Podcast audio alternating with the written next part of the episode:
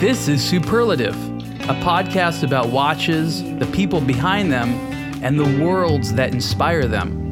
Spending time with the Blog to Watch community and the stories we discover. Let's get started. Hey everyone, Ariel Adams here with the Blog to Watch, and this is a Superlative podcast. My guest today is Mr. Zach Weiss, co-founder of Worn and Wound. Zach, welcome. Hi, thank you so much for having me. It's great to be here. There's a lot of Zachs in the watch industry, aren't there? there, there are there uh, perhaps too many, uh, but I think I was here first. I don't know, maybe not. I mean, even on your team, I think there's multiple Zachs. I've had Zachs on my team. There's just a lot of Z- Zachs and Zacharies in the watch industry. It's just funny. Yeah, it is. I, I guess we're all born around the same time. Uh, it's in you know an '80s name. I, I I guess this sort of brings me to the interesting point of how this industry, now that we've both been doing it for well over ten years is a remarkably small place, right? It's a very sort of intimate thing. It it's, it's, maybe that's why it keeps us in for as long as it is. But I just love your thought your thoughts on even though this is a global passion and a global industry, it's still very intimate and small, isn't it?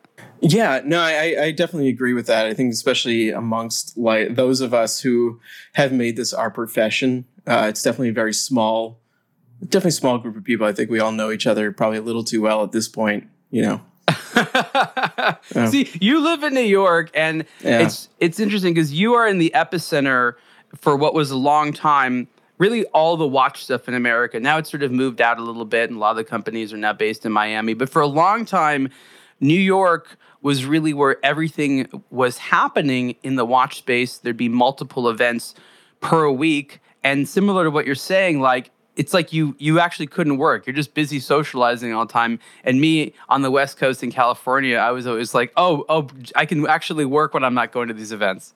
uh, yeah, I, I, suppose. I mean, I you know we're not the most social group I think out there. Um, at least you know, especially early on. Uh, my co-founder, you know, Blake Malin and I like yeah, we're just not the kind of, of guys who really like love to like schmooze and, and rub elbows too much. I mean, we do it as much as needed, and it's certainly something I've had to become a lot more comfortable with since uh, starting, you know, and Wound and, and making it a, you know, full time business. Um, but yeah, we're not we're not quite like in the midst of the scene, and and these days in particular, I feel too old and lazy to do it. So, well, I mean, it's it's true that at least in America, if you sort of look at it statistically speaking, that people who are watch enthusiasts who gravitate towards the hobby are often not what you would call the most social of creatures. It's not that that we're not sociable, but it's that we don't automatically gravitate towards uh, human relationships as we might gravitate towards things or interests, right? So when you for many years put a bunch of watch, you know, people in a room, and I don't mean industry people, I mean like people that really like watches, it was this sort of like strange dichotomy between it's so great that I'm in a room full of people that like what I like. Oh, wait a minute, who's going to break the ice?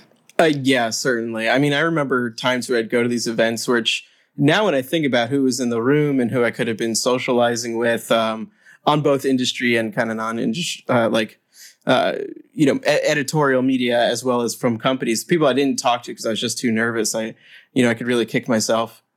But well, a, a lot of do? it is with the culture shock, right? Remember mm-hmm. all the times that, um, especially when we were younger, and we were thrown in a room with a bunch of basically we'll call them foreign executives, and we were now supposed to understand cultural nuances, what they were talking about.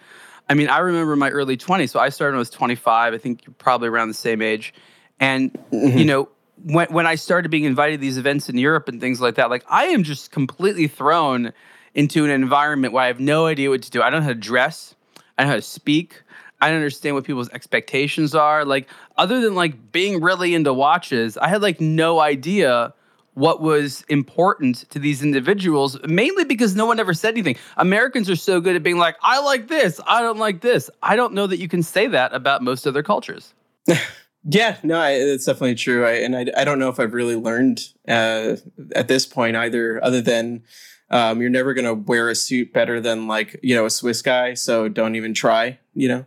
Um, so I, you know, I don't anymore. The, the Men's Wearhouse special from the early years of Baselworld is, is given way to, to jeans and things that as a, I think as an American, I'm more comfortable. But. Yeah. I mean, it, it's sort of interesting because you have America, which in large parts is the most important market for watches in the world, but most watches, especially high-end watches, are not made in America. In fact, you know, almost no mm-hmm. high-end watches are made in America. And so you have this situation where there's how the Europeans are and want things to be, and then there is the actual consumer experience in America, which is, I guess, a lot more leisurely, casual, if you will, unstructured than in Europe. And it's like they want to do business here, they want to appeal to consumers here, but also they they're not really good at blending in. Like they sort of bring their own culture here. And it is kind of interesting because it is sort of a, a form of cultural imperialism, if you will. I, I mean, I say that almost dramatically, but it's sort of like mm-hmm. how we do things is better. Let's let's how the Swiss will come to America and teach you about being civilized, and that's charming. But in the sense, that's actually what they're thinking, isn't it? Uh, you know, I'm, I'm not going to claim to know what they're thinking, but I've definitely felt, you know, I know what you mean in the sense that I feel like as an American, you kind of have to meet uh, people around the world on their standards and and like uh, and on their cultural norms rather than our own, which is kind of what you mean, probably because we're loud, crass, and not very uh, not very good at this stuff. Um, but yeah, it is interesting when people come here. But it is, I mean, it's sort of what the watch industry. Yeah, it is. I mean, it's a it's a product of. Uh, it's a European luxury product or an Asian luxury product. And I mean, America is trying to kind of catch up with that. But, you know, that's something I've kind of felt actually about a lot of American brands. And, you know, there's a handful that are certainly starting to get away from this, but that uh, the aesthetic even of American brands that are launching is still sort of in the European style.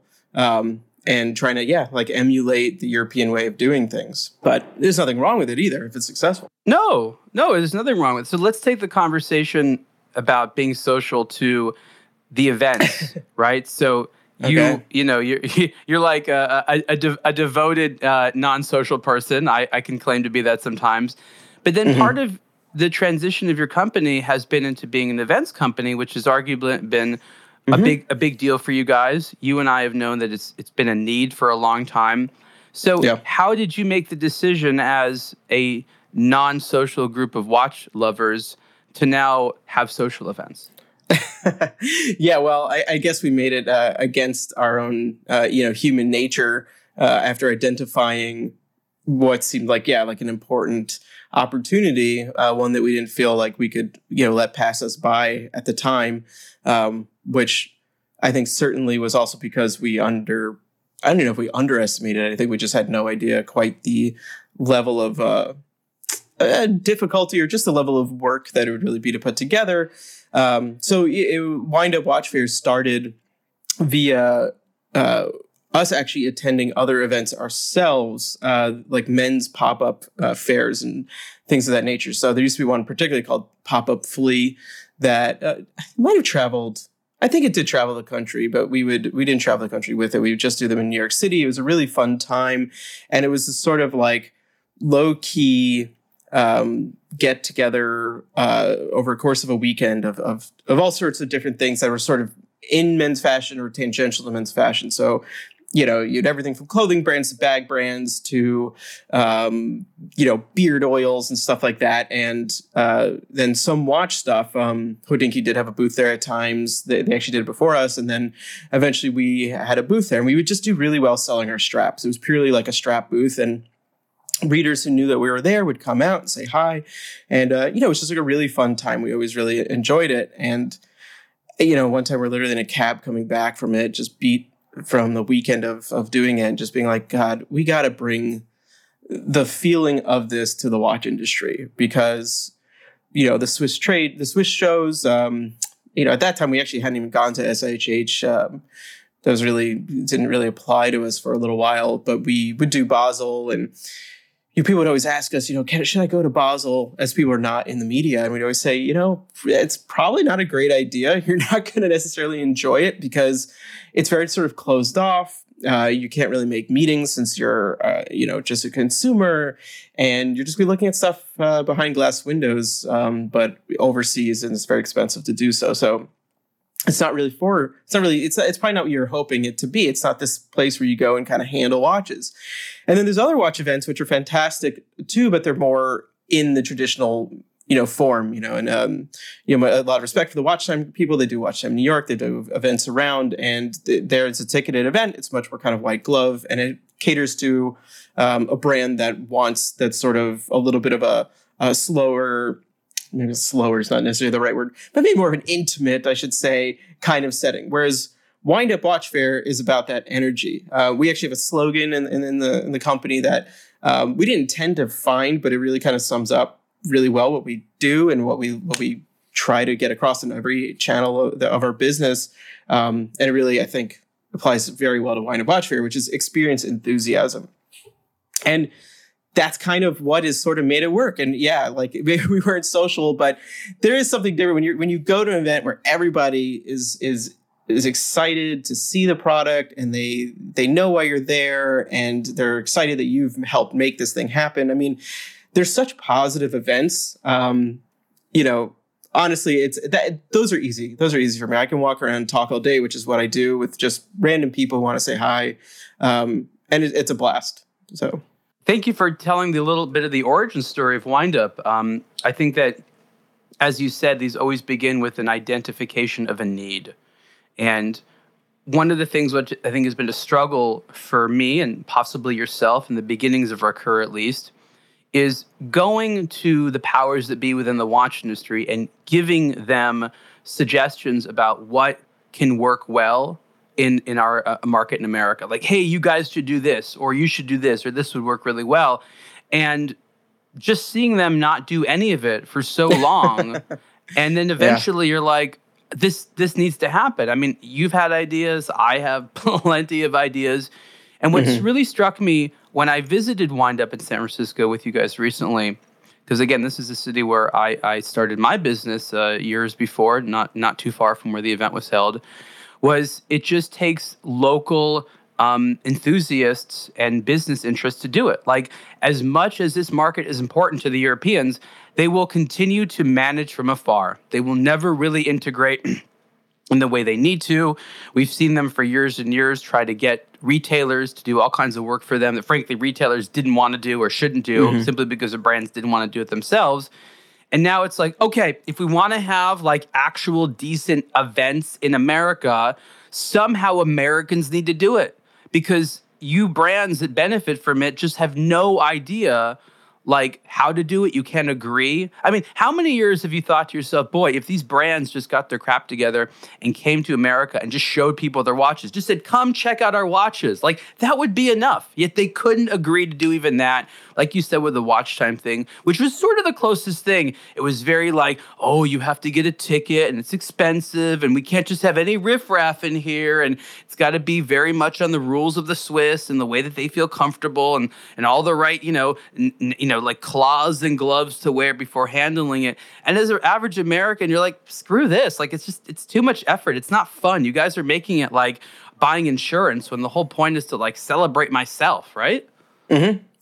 Yeah, no, totally. And you know, I mean, it, it's a different style. Like I said, I, I think there is a a a type of brand that is just never going to want to have the kind of frenetic energy that comes from a fair that has like thousands of people going through it. They're a little more protective and you know, frankly, how many watches do they need to sell and who are they selling them to? There's a little bit of that. You get that air of sort of, um, you know, well, my clientele is XYZ and that's really only who I want to talk to. Our argument there usually is like, well, the future of your brand might be in our audience, might be in this crowd of younger people who are coming in. Um, but yeah, it's a different style. But you know, for us, what's important is uh, you know, art is free and it's open to the public. And initially, we really wanted it. Uh, we made sure it was sort of in an area that would have passerby. So our very first show was was in Soho in, in New York City on Wooster Street, um, actually not far from where the Watches of Switzerland now is. And then we did in Chelsea Market, where we just have this like incredible amount of, of traffic passing by it. So we'd get a lot of people just walking in because they were curious. And that was in the earlier days before the site had grown a lot. Um, now we can make it more of a destination, still get the turnout we need. But you know, people bring in their dogs, they bring in their kids. Uh, they, you know, it's it's a family event, and people fly and hang out with their friends there for a weekend, which is something, you know, frankly, we didn't even think it didn't even occur to us people would do that. They really make a a trip out of it, which is exciting because it's it's it's not just this sales event for them. It's like a place to engage with product and engage in the community and engage in, you know, socializing around that. Um, and yeah, the the traditional method, the traditional show, luxury show, just did not really doesn't cater for that. You know, but you know we're we're we're the new we're the new kids right you know those are you and me and like you know in in an old in an old luxury an old industry so not well, that old let's i think Old-ish. you bring up a very important point the industry is ancient right this is a hundreds of years old industry but i think what's, yeah when you really yeah interesting yeah. the clients and when i say the clients i don't mean the buyers and the consumers but the brands that would come to the show they're very different companies than most of the brands that would show up at a WatchTime. The watch industry in America for a long time was dominated by quite high end. And it was, as you said, mm-hmm. supposed to be this protected enclave of consumers, very, very much in the traditional sense classist, which again, it's not good or bad. It's just it is. It's it's it's trying to be exclusive. It's trying to say you can't just come here if you like it. You have to have done something earned some money or showed real interest. And the types of brands that show up at Windup, the types of companies that are the exhibitors, are a very different species right now. And this is a relatively new species in the watch industry, really on the last 10, 15 years, has the mm-hmm. enthusiast led brand been a thing. Oftentimes they come with lower price points, but but that's by no means uh, uh, you know, ex- I mean, look at MB&F. This is uh, mm-hmm. I, I, theoretically an enthusiast brand that mm-hmm. now has some pop culture appeal, but really at the end of the day is still an enthusiast brand, and it goes down to watches which are maybe as low as hundred dollars. And so the interest that consumers have is not just in these $10,000 plus watches, but this new ecosystem.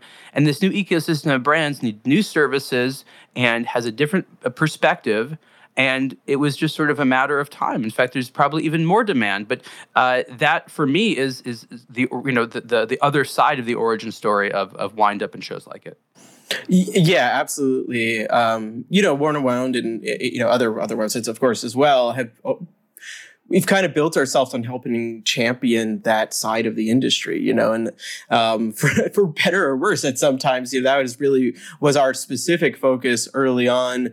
Uh, was you know we limited ourselves by price point, and we really kind of wanted to talk about off the beat brands. This whole new, uh, you know, kind of post Kickstarter wave of of you know micro brands, which I know some people don't like that term. I don't say it with any kind of um, as a pejorative at all. You know, it's something I actually I'm fond of the, the term, but uh, and something these brands are challenged with is obviously selling their watches. You know, it's it's oddly become easier and easier to start a watch brand, but then running one and getting in front of customers is very difficult. And it doesn't necessarily get any easier. So, you know, a brand might have a moment when they launch a watch and you will write about them, I'll write about them, uh, a few other websites will write about them.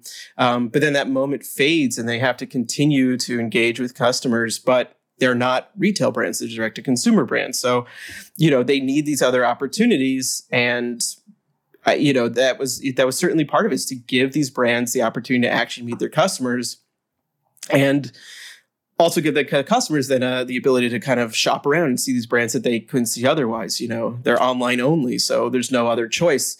Um, yeah i mean i think it's good for really both both sides uh, of the uh, of the equation um, and you know, I I would love it if MB&F wanted to to uh, come to the show. I don't know if Max is listening, but you know, to me, that kind of brand, I mean, that they would fit in. They would fit in. They might. They would. They, they would because uh, you know, especially a brand that has a sense of, of of whimsy, a sense of creativity. You know, they they obviously are making extremely high end product, but they do so, um, I think, from a place of of a different kind of of passion and, and intrigue and you know, I think they, they love to tell. They love to talk. They love to tell their stories. You know, Urwerks and uh, MB&Fs and you know all those kinds of brands. And you know, we have we don't have anything quite on that high level, but uh, the, the there are watches at a higher price point now at the show. There was uh, Fears had some you know precious metal pieces. We have Manasse, who you know they're they're a fantastic brand, and um, you know they have some pieces with handmade dials that are you know in the I think over twenty grand, and Right. It's all about showing them to people and talking to them and handing them a loupe so they can see it because otherwise it's,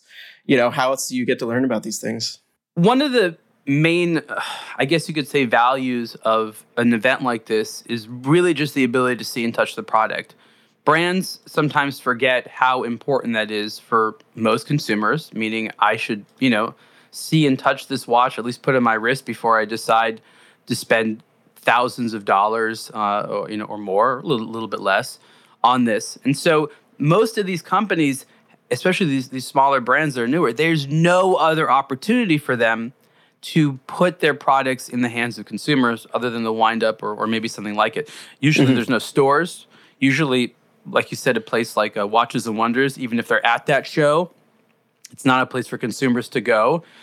It's a real issue that I don't think is discussed enough because, you know, it's great for us because we're you know internet platforms and yes uh, most of the time people are learning about brands and products on the internet first. But brands have this weird idea that people are going to make their entire decision making process happen online only. And while mm-hmm. there's a few people that will be happy to buy watches sight unseen most people are just not that confident. They'll the, the, the internet will get the product on the radar and they might even end up buying the watch on the internet but they want to see it in person or the next best thing which is you know just dozens and dozens of pictures on instagram or you know watch reviews i don't know.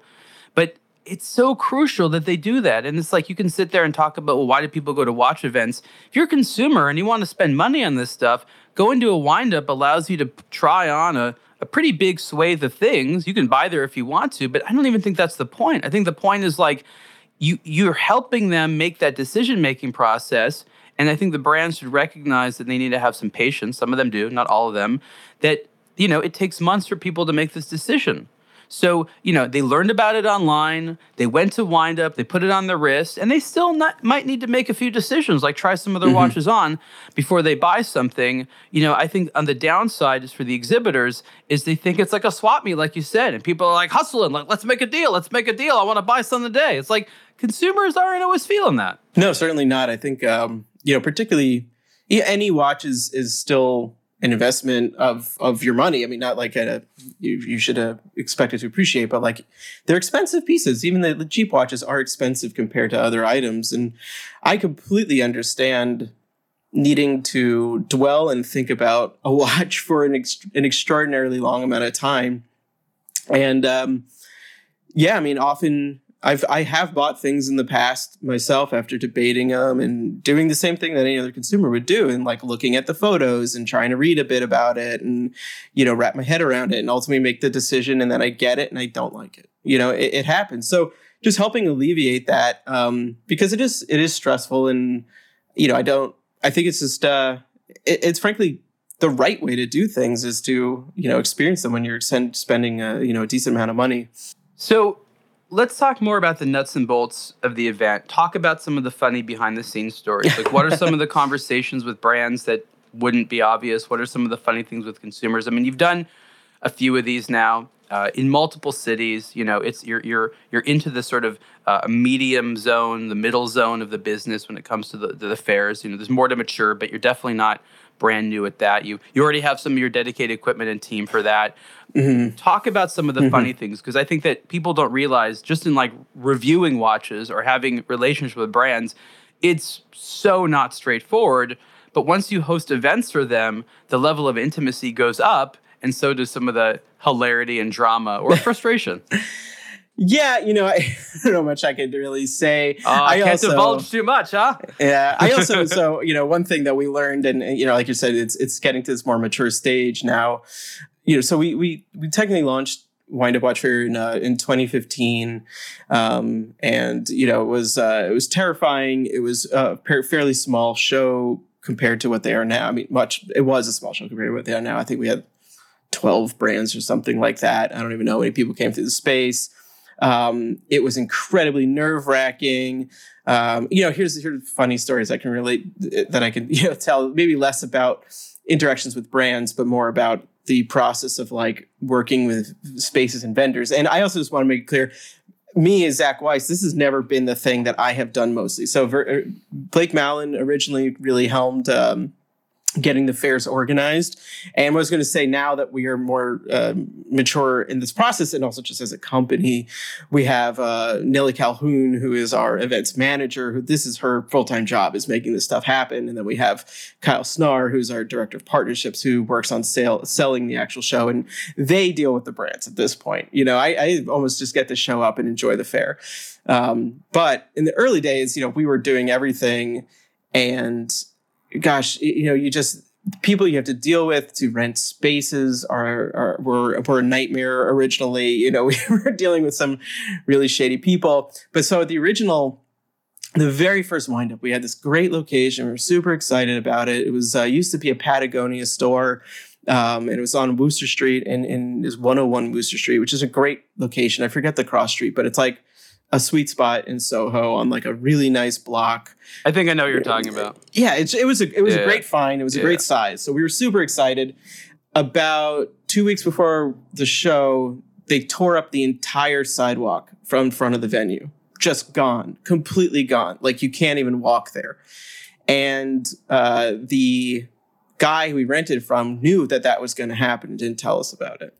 And um, then lied to us that it would be done so the weekend of the fair, like there just there was there was uh, some very tough conversations had with this guy about this all, um, and uh, eventually they had to like build a little like bridge to cross this chasm that was there from the street getting gutted.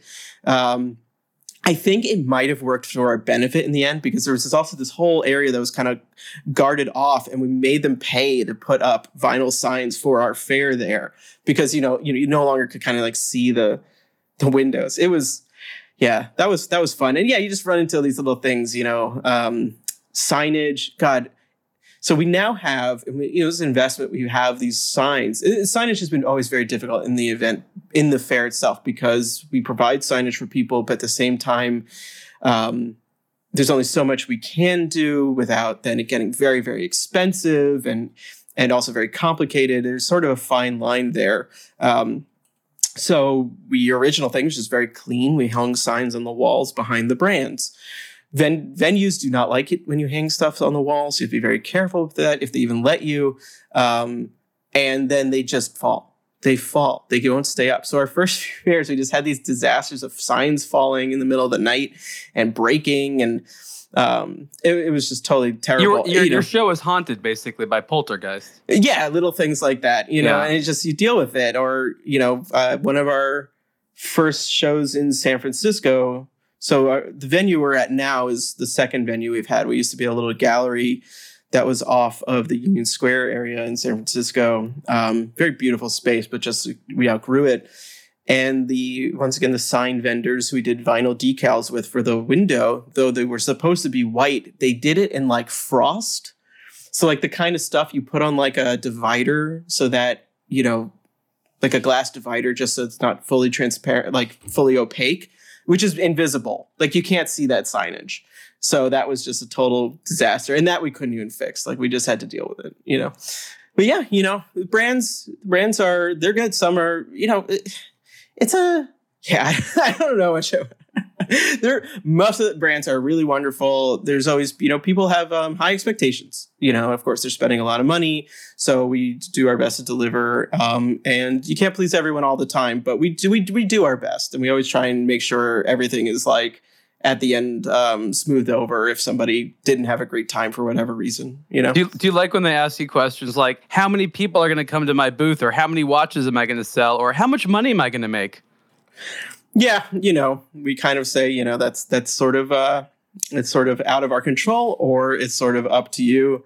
Um, you know, it's it's something that is hard to explain to brands is that just putting people in the space isn't necessarily going to sell their watches. They still have to do their job and and interact and explain their product and they have to have product people want. And you know, not everyone who makes watches understands that their product. I mean, not everyone in who makes products, period, understands that they made something that they might be passionate about, but doesn't always translate. But you know, it's it's a good way to learn, frankly, what to do and how to kind of improve your product is to put it in front of hundreds or thousands of people in a weekend, have them handle it, and tell you bluntly at times, because watch enthusiasts can certainly be pretty blunt, um, what they think of it. You know. Geneva based watchmaker Raymond Weil invites you to discover the beautiful Caliber RW1212 automatic movement. Designed exclusively for Raymond Weil in Switzerland, the RW1212 features an exposed balance wheel symmetrically positioned on the dial under a traditional watchmaker's bridge. Inspired by the world's great musical composers and instrumentalists, Raymond Weil harmoniously integrates the RW1212 movement into a family of products that now also includes the visually captivating RW1212 skeleton.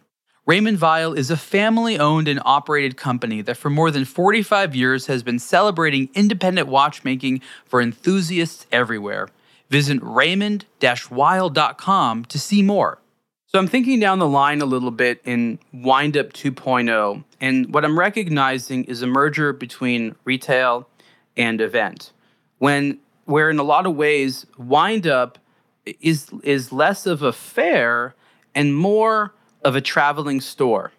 So rather than having one brick and mortar location, it moves around and shows people in, in wherever their locality is the watches that it carries. And you see this. You have Oris that has their Airstream um, vehicles that have little stores built in. And uh, this is sort of not a novel concept, but it's never, there's never really been a traveling store quite in this way. And so I think the necessary step is in removing the brand's participation. I mean, they don't need to show up. The necessary step is to have someone who would be act in their stead, uh, an ambassador or a salesperson or some representative, so that people want to visit your traveling store, but the brands themselves, who have a very low amount of employees, sometimes one person, don't need to be burdened with having to show up. So, therefore, you get to do all the things that the consumer likes and the brand gets to benefit, but they don't have to physically show up. Only their watches do. So, would you agree that that might be where the show needs to go or could go? I don't think that the show as a whole would ever go that way. Um, I think there's very likely to be some sort of offshoots in a much smaller scale that could be like that. Uh, you know, especially because we do have, you know, our own other retail, the Windup Watch Shop, which you know we've done pop ups before. We're likely to do that kind of stuff again. Um, they were just very labor intensive, and we need to kind of figure it all out while balancing the fairs. But you know, one thing that is so important to the fairs that I just think uh, you can't lose, at least entirely, is the ability to interact with the people behind the actual brands. Uh, the passion they have, the depth of knowledge they have of their product, the anecdotal aspects of it, and, and frankly, also the of not the fan, eh, maybe fandom. I don't know. People, you know, people buy the watches online, maybe in the middle of the year, and then they want to come meet the people behind that brand that's part of it for them. And not having people at the fair from the brand would just I really take away from that. So, in that aspect, I, I you know I, there is no replacing the fair. Um, so let, but I do agree look, about yeah. bringing product to the people where they are when you can, and that is something we are thinking about. You know. So maybe it's not a worn and wound problem. Maybe it's a brand problem, and the idea being that a brand that wants to truly scale to be successful meaning they have a, a, a, proprietor or a manager or a lead designer who doesn't have to travel all the time, has to hire some type of lead sales director. Um, MB&F, going back to them, successfully did that, where Max Büsser was able to hire trusted salespeople who would represent him and who tell the story. So maybe the way that brands grow is by finding uh, a person who is a, a, head of sales who is charismatic and, and, and fun that people want to go meet and can represent the brand and will offer a, a, a good substitute than the, the brand founder themselves because i think that you're right people don't want to just come for the products they want to sort of meet the people but if this is going to be a successful business model in order to scale and have sustainability you can't ask the people running the business to be on the road all the time because that's a lot of work and that's hard. And traditionally, that's not where you know CEOs and founders are are are, are best used in terms in terms of their time. Yeah, I mean that's fair. You know, I think I don't think it's us necessarily asking that so much as the brands deciding that and kind of taking the temperature of um, of their audience and you know of their other consumers you know. On one hand you have a brand like christopher ward where mike france has come to several of them. Um, he doesn't come to everyone throughout the year but he likes to be present. He likes to interact and you know he's no stranger to sales in his career and he has a big team. So it's a it's a conscious decision to to be that ambassador for the brand um, other companies, you know, thinking like uh, you know Zodiac, which is obviously part of part of Fossil Group, so it's a whole different structure. But you know, they have Mike Pearson, who is that kind of person you're talking about. It's like a, a guy who's like an ambassador for the brand he works for, and he's always very. He's I was very thinking the at that. same guy. Yeah, For- yeah. Between all the brands he's been at, Bremont, you know, Ernst Benz. My, he, but he's the rare one, right? And he Yeah. he's he's an Englishman that moved to the United States and was able to do that successfully and bring uh, you know a, a, fo- a foreign mentality, but that was very sort of amenable to America. But you're you're you're right that he's like uh, an archetype of this type of role, but there's not enough guys like that. Yeah, no, and they're very hard to find. Um, but you know, I think it's it's you know, I think this kind of speaks to a larger conversation, which is not even that about Windup Watch Fair. It's really about like the growth of these smaller brands and kind of how they can scale. Um, because we're starting to see some of these brands get pretty significant, you know, and it's it's really interesting to see. I think the the- it's turning a corner now from the oh micro brand to established you know once again this, these terms are just terrible but like you're becoming these more kind of established entities that are you know can't be ignored by the larger luxury groups and whatever and they have enough money now to start hiring people and doing things and yeah i mean at a certain point just having a website running facebook ads doing social media it's you know it's not it's not enough to keep scaling you know and the questions of retail and how you sell are are those big scaling questions. And it, it's something these brands have to confront. Um, and it's complicated uh, you know. Now, from a business perspective, just going on the same topic that we're discussing, retail, um, Worn and Wound, which for many years was sort of a, a blog, like a blog to watch, focusing on a particular price category, uh, you know, introduced a store component, as did some others. And I think it's because there's a market need. There, for a long time, were really no strong internet first watch retailers. There was the big companies like the Amazons that you know you could buy watches from. There's some department stores, but like specialists that really focused on on selling watches online. There were a few, but not many. And many were very like closed entities. I think of like watchbuys.com, which no one seems to talk about because they do no outreach. If you don't know about them, it's like they're a little siloed thing. They do their own thing, and that's that. Um, but there's just not there was not enough uh, of, of sort of online watch retail and traditional watch retail essentially we'd have to invest in a whole new business because an online store is as expensive to run in many instances as a retail store at the very least it has its completely own set of costs and things it needs and so traditional brick and mortar retail what i've come to learn is was is never and was never going to be in the position to just transition their business to the online space um, Yeah. and it's been it's been very difficult for the uh, the the watches.com of the world, right? To uh, to bring aboard the big brands and things like that. So websites that maybe were media were in a very good position to become the watch stores of today. There's still a lot uh, of, of progress to be made, and there's also now more of a media vacuum, but that's a whole other story. But I guess it's sort of a very long preamble of explaining why it's very logical that your business could very easily transition into selling watches online because there was a very real need for that that wasn't being addressed by the current players in the industry. Would, would you would you uh, have any thoughts or modifications on what I would say? Um, no, I mean, I think uh, uh, you know, in essence, I, I, I definitely agree with with what you said. You know, um, yeah, I think this is something you and I have just talked about over over dinner at places. But like, editorial is very difficult to make money off of. It's a it's a tricky space. There's limited options, limited way to work with brands. You're also kind of at the behest of the, how the internet is working at the time, and uh, there's a lot of there's a lot of ebbs and flows there that we learn sometimes quite painfully. That you know Google can change an algorithm and it can directly affect a lot of things. You know, it, it's it's a it's a complicated living organism, the internet. But um, you know, we just going back to Worn and Wound. We are an independent uh, company. We started it with um, you know, myself, Blake Malin, and, and, James Helms, other partners based in San Diego. Like we just threw in a little bit of cash, like a few thousand dollars, and that is the only uh, startup money like we've we've ever had. We haven't had any other investment. So, and we aren't we were fairly young and not independently wealthy.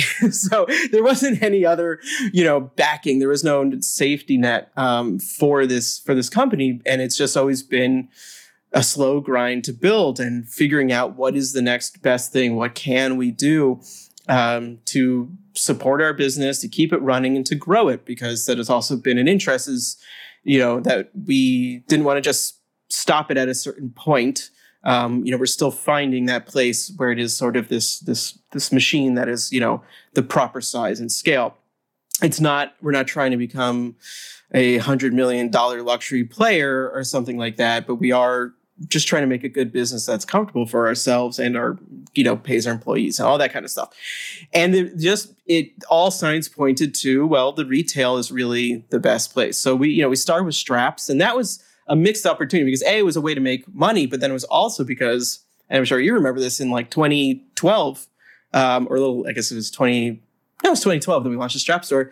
That was another thing that was really quite missing. Like you had a handful of online strap stores, but they were catering to Bell and Ross and, and uh, Panerai enthusiasts, and very little was uh, American made unless it was by Hadley Roma, and very little was kind of like using stuff like Horween leather, um, which was an interest of ours, American Made Horween Leather, as just like an offshoot of kind of men's fashion at the time. You know, there was a resurgence of all that. Anyway, I don't want to rehash all that, but that's kind of you know that was the opportunity to us was straps originally, um, and then you realize just how much what's the scale there.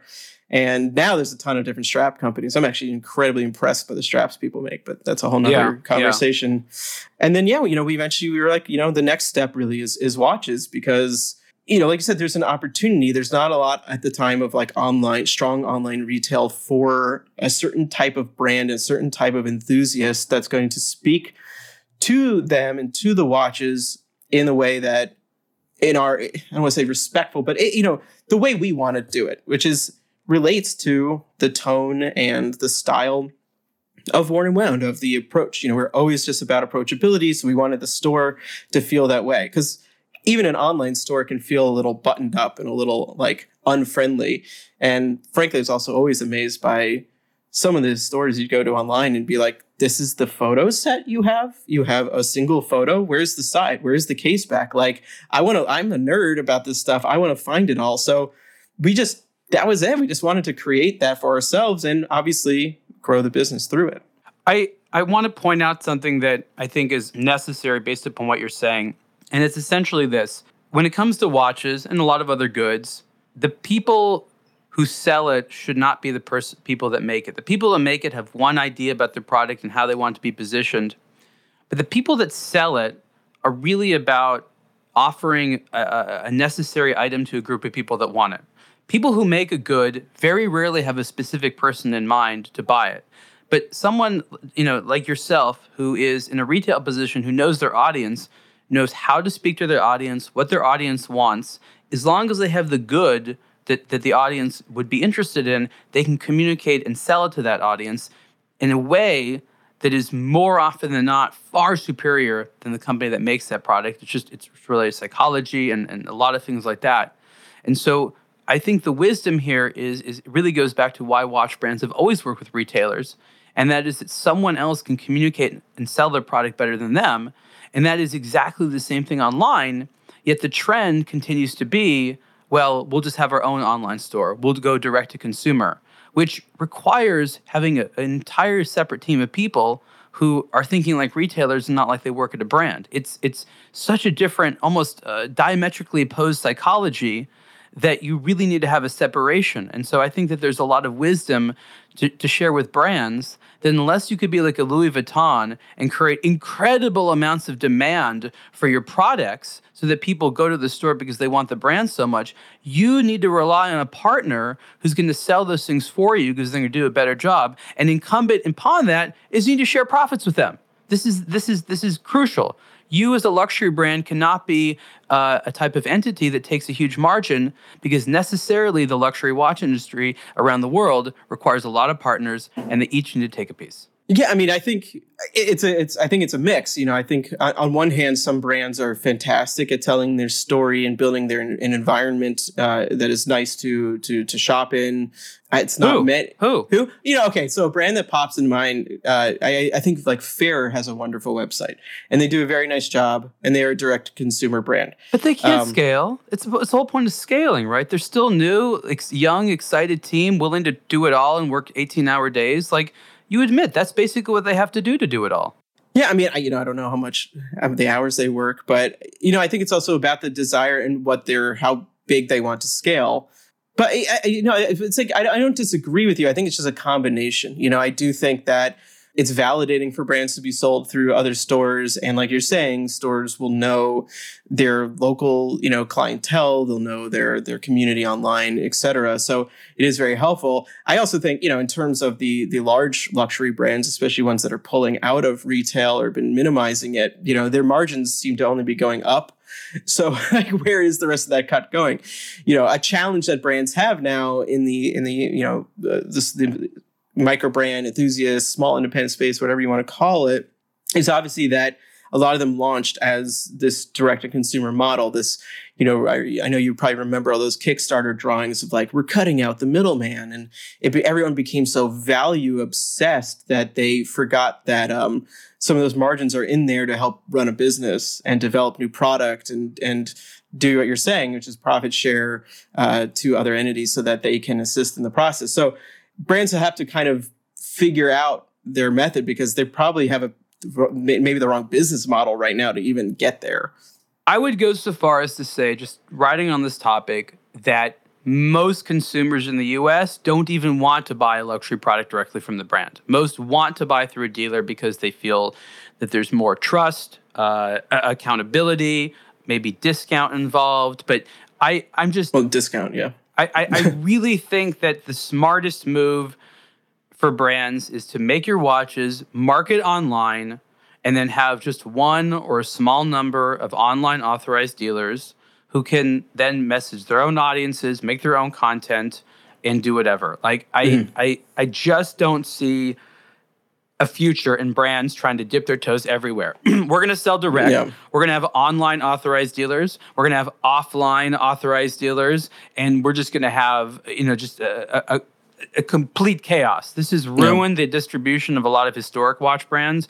Um, a lot of the Japanese brands were very guilty of this, where they had completely different rules for different markets and different pricing. And so they, they had this issue called transshipping, which was really bad, where lower cost items from other countries were coming to the US and they were real watches, but they were undercutting the margins of the official authorized distributor in the US region. So without really trying to, the brand was screwing up its own markets and creating unfair competition between them, mm-hmm. all because of the sort of chaos and they were trying to do too many things at once. Uh, the world is not that big anymore. The world is sort of like one market. Yes, there's a lot of like customs and issues moving goods across countries, but because the internet is essentially just the only boundaries are language, um, brands need to just settle on a more narrow amount of distribution uh, uh, uh, you know schemes online and let those distribution partners actually create and invest in, in their own markets actually let them feel like they have some ownership over a space. Uh, and you're gonna you're probably gonna starting to experience this where you want to develop the market online for some of the brands you carry but you have to have some very strict understandings with the brands. Isn't that right? Yeah i mean we have some regional kind of uh, locks on some of the brands and things like that for sure yeah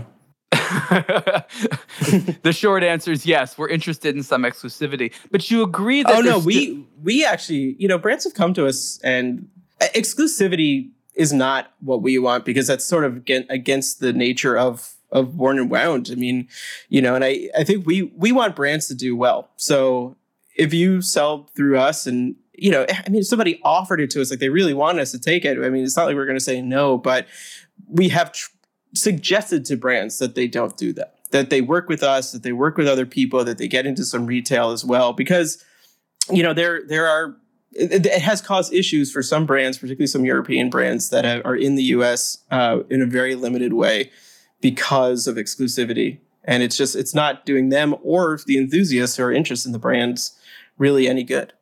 So let, us talk about the future of, of competition online. Is it just a price war, the race to the bottom, or is it more than that? Because that doesn't leave a lot of winners. If the way to win consumers' attention is by having the cheapest price online, that gets to the bottom very quickly and it doesn't really go anywhere. What is the yeah. way to win? If you're a retailer and you're being, uh, you know, like pitched by a, a brand, uh, I'm sorry, if you're no, if you're a brand, you're being pitched by a retailer. Uh, what do you? What should you want to hear to say yes? You should sell my watches online because I think brands don't know. They don't know who to trust. They want to make mm-hmm. money, but you know, in the real world, they can go to a store and check it out and see like, oh, this is a nice area, or these, you know, this staff is nice. This is these are nice displays. Like they can make a decision. Do do I want do I want my watch to be sold here? Other than like numbers, which can be you know changed what is a way of evaluating uh, an online retailer, in your opinion?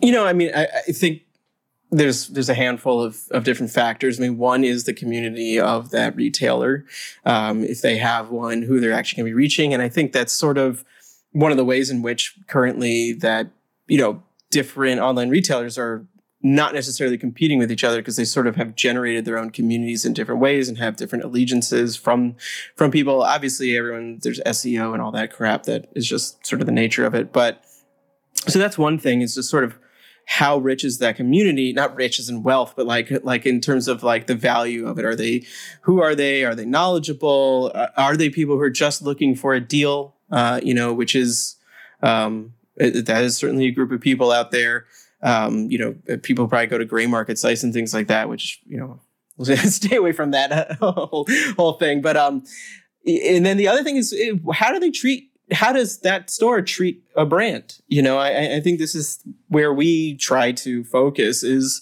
that we try to tell the story of the product. We try to do it visually. We try to do it through words as, as, as well as you can, or in the very limited kind of environment of, of an online uh, uh, shop page where uh, you also don't necessarily want somebody to um, you know you, you kind of have there's a funnel. You need to kind of get people to actually check out not get lost or confused in too much stuff. So it's a balance of being succinct but also being you know t- telling the right things um, versus other retailers which are just going to grab a thumbnail off of a website and use copy and paste for a blurb that's on the retailer's site you know or on the brand site originally which you know i think to your point before, um, we were saying that they uh, they need other people to sell them. Um, if a online retailer is just copying and pasting from somebody else, I mean, what good is that either? Um, you know, where's the sort of interpretation? Where's the sort of validation that could come from, you know, a specialty store? kind of talking about them. Um, but you know, this is stuff that's all that's all developing, uh, and it's kind of it's a little. It's I think it's hard to say hundred percent. You know. No, it's it's it's an interesting conversation to have because, like you said, there's a lot of unknowns. There's a lot of things that aren't being solved. I knew a long time ago that all of this stuff would need to be sorted out. You know, 15 years ago when I started, I fully recognized that like watches to be sold online needs to have all this stuff figured out. And we're not there. Now, 15 years later, we have a little bit of it figured out, not that much. Um, you still see brands just not completely understanding what they need to do in order to um, uh, to to do business on, online. Uh, but these types of conversations need to happen because this is too often a follow the leader type of business where somebody will follow the uh, strategy of uh, someone else, even if that strategy had no basis in in planning, it was just copying someone else. And so brands don't sit there and think, hmm, I really want to do it different. What should I do? They're like, okay, who's doing it right and how can I copy? And if no one's doing it right, there's no one to copy, right? So everyone's trying to figure it out. So no, everybody in, in, in doing business online has to see it as a creative venture, which means you have to try new things and take risks. And if you're obsessed with looking for data to support your decisions, you're, you're in the wrong business. Get, get out of there. Go, go, go invest in commodities or something. Like that's not what this is. This is, this is a frontier and mm-hmm. frontiers mm-hmm. require people to risk it all. Yeah, no, I mean, I, I, certainly agree with that. You know, I think, uh, especially with watches and, and luxury goods, I mean, they're emotional purchases. They're not purchases of need. Um, so you can't treat them like with the expectation that they'll just sell because they exist. You know, it takes more effort than that. So we'll go to the last line of questioning, and that has to do with sort of what can come next in uh, the life cycle of a retailer. And what sometimes can come next is making your own watches.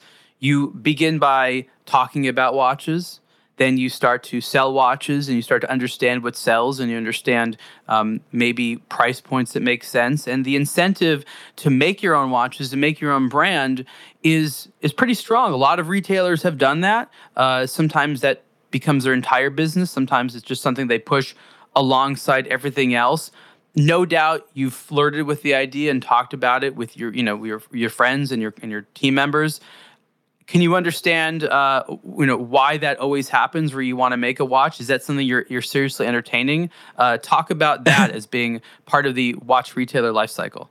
Sure. So you know what I'd say. Well, first of all, that was always it's always been my goal. I, I, know, I've told people this, um, I think on on podcasts before publicly, but like had Worn and Wound started a couple years later, or I shouldn't say Worn Wound, had like things in my life been as such that we'd been a couple years later in in in getting into watches and starting a business and kickstarter had existed i don't know if i would have gone the direction of editorial so much as gone directly into uh, trying to create watches and a watch brand. I mean my background is in product design. I have a master's in product design. I designed watches before i really knew very much about watches um, so that's always been kind of the the core of my passion for watches is in the design aspect of it and sort of in creating things um, and have just taken the, a very very very long route to uh, to doing that that has led me in this whole other world which has been fascinating and still is fascinating obviously.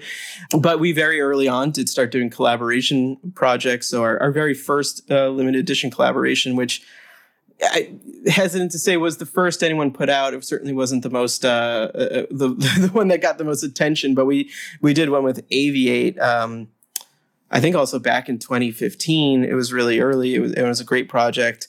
And so there's always been this thread of creating watches, uh, but first as collaborations. And um, that started off sort of slowly because, as a matter of just the scale of our business, um, and we've ramped that up and we are, we do several a year. And so that's actually something I personally focus on a lot in the company. That's kind of my my department, if you will, is uh, the creation of these limited editions, seeking out brands, working on all that, doing all the storytelling around it.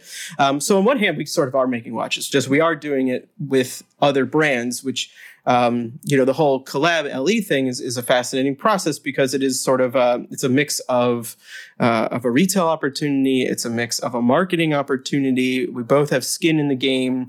Um, it works really well for brands, and it, they get a lot of exposure out of it. We do press releases and all that stuff, and you know, a blog to watch, Hodinkee, other people write about them when we do them, and and vice versa. There's actually a nice community when when when Hodinkee launches something, we write about it. When when Fratello launches something, we write about it. And we all kind of write about each other's projects, and it helps the brands.